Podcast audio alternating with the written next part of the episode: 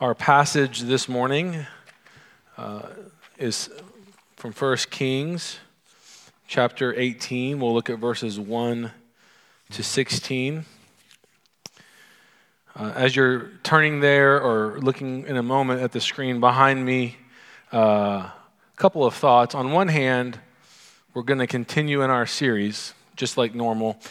On the other hand, uh, the reason I actually was drawn to this passage a few weeks ago was because it deals with fear.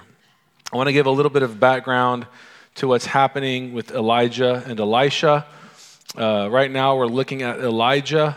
Remember, he is a prophet whom God called to deal with the evil of Ahab. Ahab married Jezebel, and they took what was already idol worship, and they just uh, made it ten times worse. They brought in prophets. Um, I, I use the, the joke, they scaled it. You know, if you think about a business scaling, uh, it became everywhere, and God had had enough. And so in comes Elijah in chapter seventeen, verse one, to basically say, look, we aren't going to have rain until I pray for rain. And then he disappears. And for three and a half years, nobody can find him. What we know from chapter seventeen is that he starts out at the brook Cherith, and then he's with the widow. And now in chapter eighteen, he reemerges. And so what we're going to find is this interaction between Ahab and another prophet, Obadiah. And that's why we titled the sermon, A Tale of Two Prophets. But when you're when a pastor is choosing the uh, texts, a lot of times this would maybe not chosen. The next thing that happens is Mount Carmel. Uh, maybe that would be, the, and we'll talk about that next Sunday. But when I read this, as I was preparing this uh, series, I was drawn to this interaction. And in light of what's going on right now, I think we are so aware of fear. And what we're going to see in our passage is how Obadiah, who, who fears the Lord, that means he walks with God, how he really experiences his own fear. And I want to invite us to do that this morning as well, and to not be ashamed of our fear. So uh, let's read starting at verses eighteen, uh, sorry, chapter eighteen, verse one. And by the way, at, ch- at verse seven or verse eight, I am going to do some editorial help. Let's hope that works. Okay. After many days, the word of the Lord came to Elijah in the third year, saying, "Go, show yourself to Ahab, and I will send rain upon the earth." So Elijah went to show himself to Ahab. Now the famine was severe in Samaria, and Ahab called Obadiah, who was over that household. Now Obadiah feared the Lord greatly. And when Jezebel cut off the prophets of the Lord, Obadiah took a hundred prophets and hid them by fifties in a cave and fed them with bread and water. And Ahab said to Obadiah, "Go through the land, to all the springs of water, and to all the valleys. Perhaps we may find grass to save the horses and mules alive, and not lose some of the animals." So they divided the land between them to pass through. Ahab went in one direction by himself. Obadiah went in the other direction by himself. And as Obadiah was on the way, behold, Elijah met him. And Obadiah recognized him and fell on his face and said, "Is it you, my lord Elijah?" Now, starting here at verse eight, I'm going to read it, but I need to give some comments because there's so many pronouns that it might get confusing. So, and he, that's Elijah, answered him, "It is I. Go tell your lord," that means go tell Ahab, "Behold, Elijah is here." And he said, that's Obadiah, "How have I sinned that you would give your servant into the hand of Ahab to kill me? As the Lord your God lives, there is no nation or kingdom where my lord Ahab has not sent to seek you." And when they would and when they would say, "He is not here," Ahab would take an oath of the kingdom or nation that they had not found you. And now you say, "Go tell your lord, behold, Elijah is here. And as soon as I have gone from you, the Spirit of the Lord will carry you I know not where. And so when I come and tell Ahab, and he cannot find you, he will kill me. Although I, your servant, have feared the Lord from my youth. Has it not been told, my lord, what I did when Jezebel killed the prophets of the Lord, how I hid a hundred men of the Lord's prophets by fifties in a cave and fed them with bread and water? And now you say, 'Go tell your lord, behold, Elijah is here, and he will kill me.' And Elijah said, "As the Lord of hosts lives, before whom I stand, I will surely show myself to him today." So Obadiah went to meet Ahab and told him, and Ahab went to meet Elijah. This is the word of the Lord. Lord, we are mindful of our desperate need of you. Uh, in these ancient scriptures, Lord, we can relate to Obadiah's fear as we are in a room that is almost completely empty, speaking through a technology that I don't understand, to people whom we love dearly and whom we miss. All of us longing for your presence. All of us longing for a return of shalom. All of us longing, even this very morning, that we might be filled with peace and good news as we face our fear. So will you attend to this message? Will you let it bring gospel light into the darkness that we are facing for your glory? Amen. A few summers ago, when we were traveling to General Assembly, my family and I went to the Smithsonian, and we had to really like race through the Smithsonian Museum, the one we were, the historical museum, and there was the presidential floor, and there was the the paper that Roosevelt used when he made the statement from Pearl Harbor. Many, do you all remember what he said? Everyone knows what he said, right? Um, December seventh, nineteen forty-one, a date which will live in history. That's what he wrote. But on that page, you see it scratched out, and he added the word infamy. Now, he's a great orator, and it makes much more sense, and those words ring in our ears even to this day. But why infamy? Why not just history? Both are correct. And the answer is, in addition to the fact that poetically, with the oratorical skills, it maybe sounds better, infamy implies something. Infamy implies evil. There was a great evil in Japan coming and bombing America, Pearl Harbor, and he knew it. Now, it's interesting because I think if I were to ask everyone, all eight of you, what's the next most famous line Roosevelt spoke? Not not time-wise, but just in his entire career, I think most of us would agree it was his famous nineteen thirty-three inaugural statement, "We have nothing to fear but fear itself." Do you hear the contrast? That's not true. That's not true. There was a nation in Japan planning to take out our Pacific fleet. Maybe not yet in nineteen thirty-three, but the point is we have much to fear. And as we face the trials of our day, as we face the virus, as we face the news, the economic structures of our moment possibly failing, we have fear. And I think one of the biggest mistakes we make is to say, don't worry, this will pass. We have nothing to fear but fear itself. No, we have something really big to fear. And that's the bad news, right? Because it's not just this virus, it's the next virus. It's the next economic structure. It's the fact that we have a virus in our own hearts of sin. It's a fact. It's, it's the fact that the fall has infected the entire planet and then really the entire universe. And our only hope is Jesus. So my prayer this morning as we look at this passage, we might find hope about Jesus, how he, I think, reveals himself in this text, how he would apply himself to our own lives. The only source of true peace is Jesus. It's not going to come with news of the decline. It's not going to come with the news that we can leave our homes, though those will be momentary great things. True peace comes through Jesus. That's what we're going to talk about. So three three things. Number one, we have reason to fear.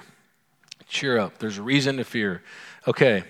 In our story, we have Obadiah. Obadiah is a prophet, and he is in the household of Ahab. Now, I've already mentioned this in the in the intro, but Ahab has married Jezebel. It was an arranged marriage, you might remember from chapter sixteen. She brings like hundreds of prophets uh, to the god of Baal, obviously an idol, not a true god. And in the process of doing that, we find in our text, begins killing prophets of God. And so Obadiah fearfully does what he can. And one of the things he does is he apparently takes a hundred of these prophets and finds two different caves and puts them in there and then brings them food and water, which is fascinating because they're in the middle of a three-year drought. In fact, we find that our story picks up with them looking for grass to just feed horses and mules. So Obadiah is acting really like a priest, okay? In this midst of, of great evil, he's sort of holding it together. It's really when Elijah shows up that, the expo- that we see the exposing of the fact that there's fear, right? When Elijah shows up, Obadiah goes from, is it you, to basically like, don't mess up what I have. Like I have, I'm holding on. I have it all together. It reminds me a little bit when I think of prophets, uh, they're truth tellers. And often when they tell the truth, and in our case, Elijah is simply saying, I'm here, go get Ahab. We're going to re- have a reconcil- you know, we're going to have a coming of together. Uh, that's what often tips the scale for us is the is when truth comes. Remember the movie Liar Liar? I mean, I I don't know what is it about that movie where, just to remind you, uh, Jim Carrey is a is a lawyer, is a father. They, he's now divorced, and he keeps missing engagements with his son. He's also a bad liar at his, as a lawyer, uh, which is very rare. Um, I'm sorry. Come on, we need a laugh track.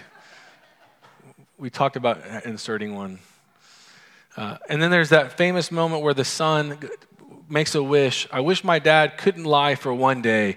And there's the plot, there's the movie. And we see Jim Carrey in these moments where he wants to lie, but he can't. And just the one that sticks out in my mind is him walking into his office, already freaked out. And the, the receptionist has done something crazy to her hair. How do you like my hair? And he's like, it's horrible. Oh! And he grabs his mouth. And my favorite moment was uh, the, the, the secretary says, you got a phone call. One of your clients just robbed another A T M. And he grabs the phone, and I can't say the exact language, but stop breaking the law. And then he adds something else.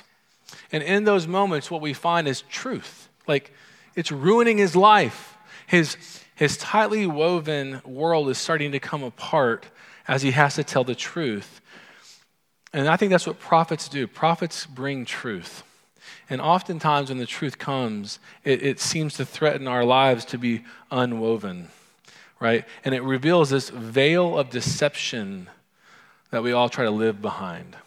So point number one is there is a reason to fear. We are all living as if there's not. And it's moments like these that shine the spotlight on that fact. I remember Y two K did this. When Y two K was being talked about, I, we were coming back from Japan, so we were a little behind.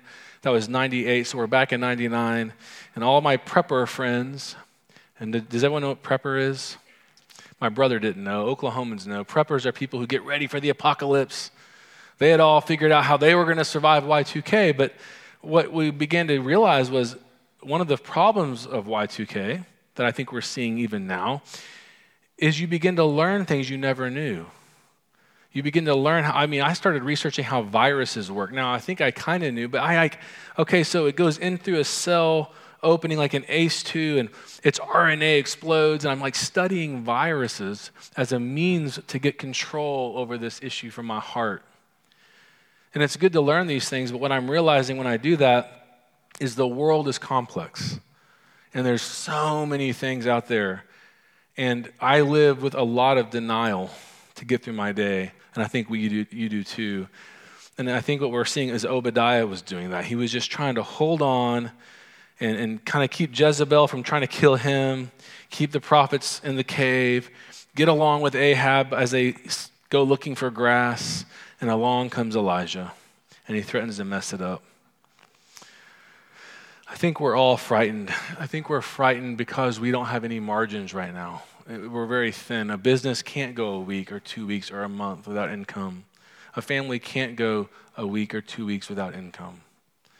We're hearing of people getting sick. We're hearing of of this of this COVID nineteen starting to to spread. Some of us are getting just sick of cabin fever, like we're in the same room and, and we're starting to kind of get tired of each other, and we can't just go and leave like we used to. There's plenty of ways we're seeing things unfold right before our very eyes. What do you do with your fear? What fears are you facing, and what do you do with it? Um, I want to I want to say we're, we're right to be afraid. Uh, we are. We're right. The, we trust the experts. We believe that this pandemic exists. It's it's wreaking havoc, and we are right to be afraid. But now I want to, as we move to point two, to say, let's talk about how we deal with our fear by looking at Obadiah, because that's what I'm really struck by in this passage. Um, Obadiah is in point two, okay, how he deals with his fear. What's his fear? He has to go deal with Ahab. That's what Elijah says. Go to Ahab and tell him, I'm here. And so Obadiah goes from like having fallen on his face to, uh, you know, kind of paying homage to Elijah to basically, I just envision him standing back up and saying, are you wanting to kill me? And there are two things he does that with his fear that I think some of us do. Number one, he predicts doom. I think one of the things a lot of us are doing, whether it's this room, and Facebook Live family, or just friends across the, the world, we want to predict doom. We're taking a lot of the information and just running with it. Let's look at what Obadiah does. What he realizes is this. Here, there is a story he tells, and it's correct. It's true. And that story is, whenever Ahab would come to a place, a city, a town, a village, and he would ask, is Elijah here? If they said no, he said, you better swear an oath, and if I find that he was here, you're dead. That's that's the backdrop. So what he concludes is, and by the way, pause, Elijah has this really annoying habit for the last three years of, of running, of being hidden, of hiding. So he has data that's really good. You hide, and you disappear while we look for you, and Ahab threatens to kill people if they lie. And you're asking me to go find Ahab and tell him I found you, but I know when I come back, and here's where he predicts, he steps out of the bounds. The Spirit's going to take you, I don't know where. Do you hear him say that? It's a, it's almost tongue-in-cheek. It's almost humorous. And what he's doing is he's revealing, I don't trust you, Elijah. I don't trust God's goodness. I don't trust that everything's going to be okay. I don't trust everything. So I'm going to predict. The way I'm going to get out ahead of my fear is I'm going to predict the doom. Okay. That's one thing we do. Does anyone here struggle with that? I do. I was talking to my wife the other day, and I kind of teased her. Uh, she's walking down the hall.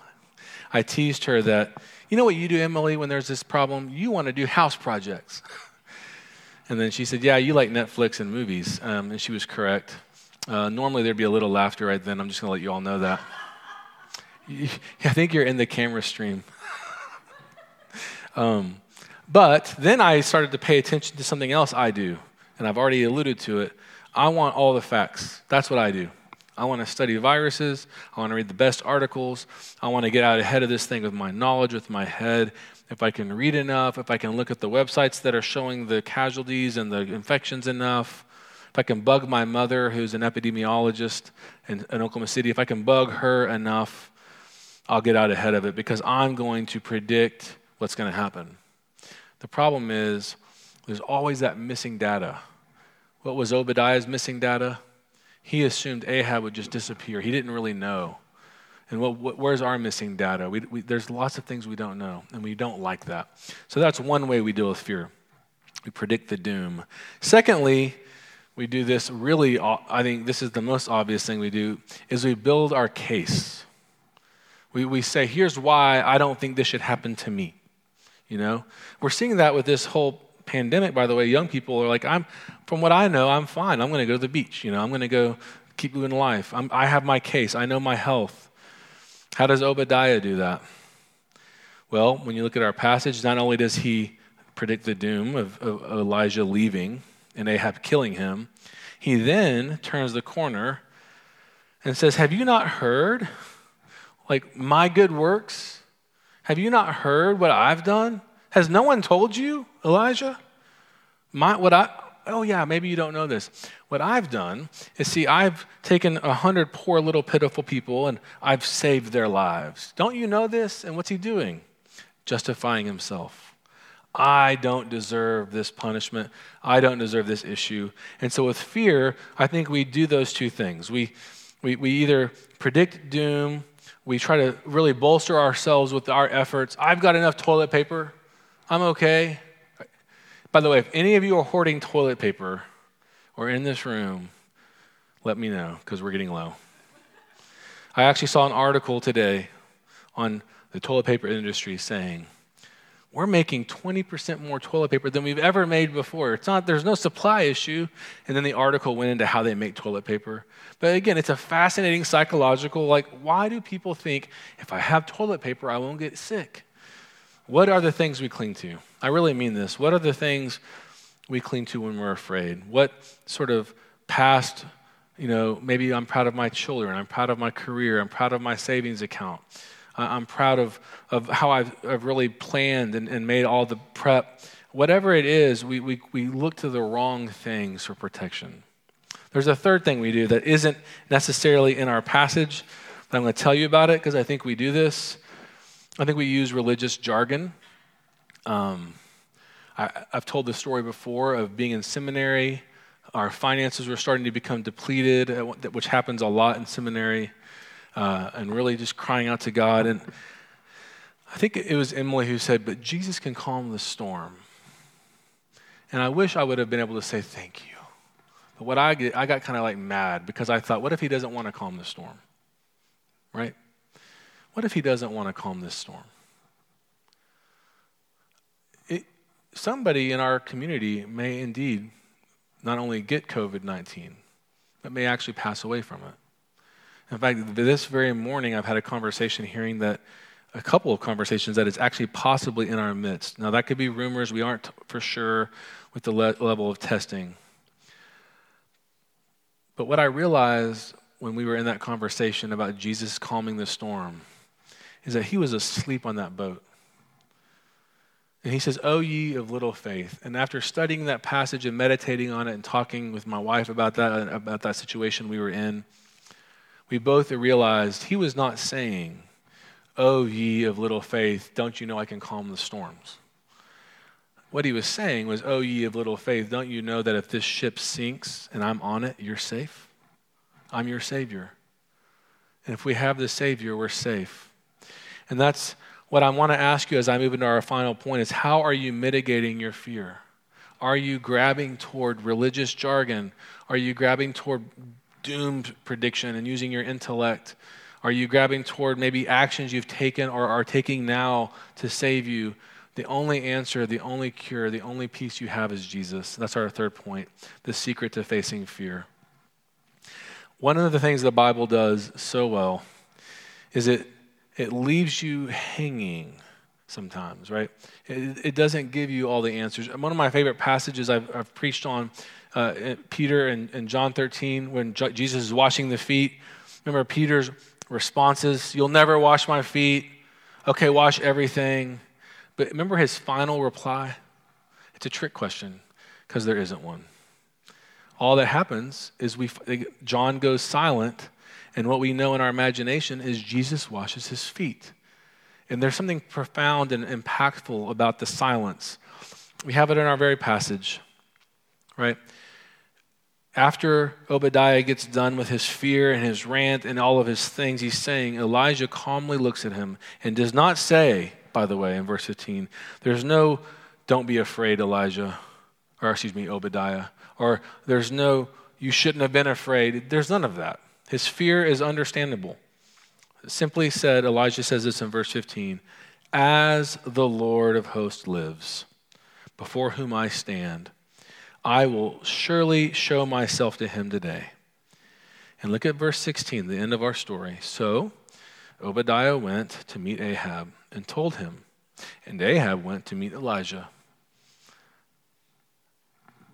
There's, the lack of description is dripping with peace. Obadiah felt such peace from what Elijah said. So that's where we're going to spend our time right now. What is it and what Elijah said that gave Obadiah such peace that he could go calmly to Ahab? I have a friend, um, and I, won't, I want to be careful. I don't know who's online and all that. So this friend of mine uh, is of Asian descent and is a facilitator of a counseling situation. and there was a moment where one of the participants seemed, a, a white male, seemed angry. And, and this had been building, and, and they were in the hallway. And the anger wasn't violent. It wasn't a threat of life, but it was enough of an intimidation factor that was really beginning to trigger some of her some of her younger emotions. And one of her good friends, who's another uh, facilitator, who's a black man, who's uh, big and strong, just she tells this story. In fact, she recently told it on Facebook. Uh, stands right in the way. And it wasn't mean. It wasn't harsh. It was very calm, and just not looking at her, looking at the person, and just saying, "Hey," and kind of calming the situation down. And she goes on to explain the peace that that gave her. And I, that's what Elijah is doing. Elijah is saying, look, Obadiah, here's the deal. Go get Ahab.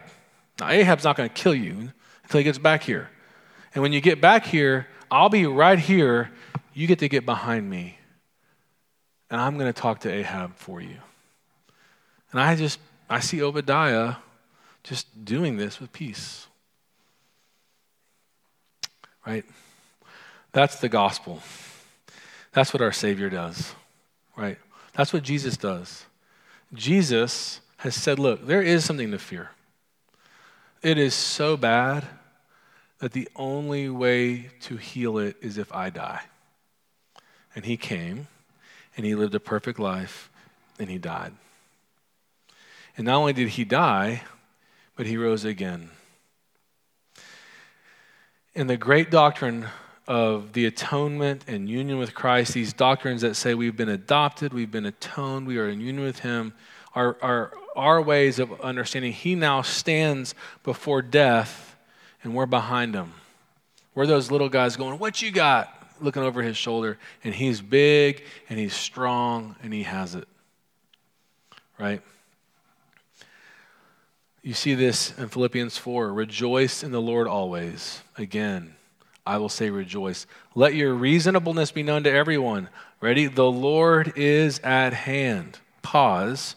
In our passage, what does Elijah say? As the Lord lives, before whom I stand. In other words, our Lord lives. He is here. So Jesus, Paul's telling us in Philippians, as the Lord is at hand, Jesus, do not be anxious about anything, but in everything, by prayer and supplication, with thanksgiving, let your requests be made known to God. And the peace of God, which surpasses all understanding, will guard your hearts. There it is. The peace of God, who is Jesus, will guard your hearts and your minds in Christ Jesus. Jesus is the guard of your heart. So my question, Grace Family, friends here, Grace Family local, Grace Family over internet, and Ryan Baker, my own heart. What am I hoping in? What's guarding my heart? I can confess that in these last days, I will turn on the news. I want to see the updates. I'll do so many things when I know what I really need is to run to the Lord in prayer. Not that I don't watch the news, but I can feel my heart wanting to eat. Do you feel that? It's wanting something. And so often I run to the wrong things. Um, I wanted to read this quote from Jack Miller. He says, your ability to live the Christian life depends on whether you believe in this big Jesus. And he's referring now to a Jesus who has died, who's risen again, and who's ascended to heaven and sent his Spirit into our heart. He goes on, he has awesome power. Your perception of how big Jesus is will be how big your faith is. If your faith is scrawny, you have a poor understanding of who Jesus is. Don't think Jesus sends you somewhere he hasn't already gone. According to the Bible, every human must face death. Through Jesus, however, God's justice is satisfied, and those who believe in him are no longer under the penalty of death. Death now is the door through which the believer passes to enter into the presence of God. Know this with certainty. The stone is rolled away for you. The tomb is empty for you. Jesus died for you, and he rose for you. Christian, we have died and risen. The life we live in the body, we live by faith in the Son of God. right? We know from Isaiah, we sing the words, "O death, where is your sting? It is gone in Christ." So we have this opportunity to join with the saints from all of time who have faced plagues and disease. And I want to read the words many of you have already read from Martin Luther. Uh, actually, Doctor Smalley texted them freshly to me today, which was really poignant. I'm going to read his text. Luther wrote this, "Very well, by God's decree, the enemy has sent us poison. Therefore, I shall ask God mercifully to protect us. Then I shall fumigate, help purify the air, administer medicine and take it. I shall avoid places and persons where my presence is not needed in order to become contained and thus infected and pollute others, and so cause their death as a result of my negligence. If God should wish to take me, he will surely find me, and I have done what he has expected of me, and so I'm not responsible for either my own death or the death of others. If my neighbor needs help, however, I shall not avoid place or person, but will go freely." I think Luther's faith is the faith we all want, right? We're not doing this social distancing to protect me, though I don't want to get sick. I have asthma. I mean, I really, I have asthma. I know what it feels like to gasp for air. And when I see footage of people in Italy and in China and even in America gasping for air, I think to myself, Lord, I don't, I don't want that. It's okay to fear that. But as I come to Christ, I know this, this body will waste away. And my fear is not losing this body, but my fear is that I'm not um, loving my neighbor well. And so the good news with our fear is we can run to Jesus, renew our faith in him, do this through worship, through prayer, through all the ways we're seeing our, our fears rise up in this season, and know that, as I put in the in the uh, email recently from the Heidelberg Catechism, that our life is not our own, but we are Christ's. Is that your hope? Is that where you're putting your hope and your faith and your trust? I hope is it. I hope it is, and I pray that it'll be this way uh, through this season. And I also pray that we will look back and think, "Wow, God delivered us. Wow, there were the, the doomsayers were wrong," but we also know they may be correct. And we need to be ready for that. So let's pray that in the meantime, we will take this season to draw close to Jesus. Heavenly Father, what a time we live in. This very moment, Facebook is lit up with online uh, services. Lord, I'm talking to my dear brothers and sisters, uh, a few that are here to help us conduct this service, but the majority from their homes. But Lord, you are with them, and you are with us, and your gospel is true. And this opportunity you've given us to freshly examine our hearts, to see the idols, to see the places we place our trust, even really important good things like health, like econ- economics, like toilet paper. These are good things, but they're not the ultimate thing. You are. So Lord Jesus, let us once again come back to you, understanding that you are our Savior, our friend, our groom, our Father. Let us praise you. Amen. Okay.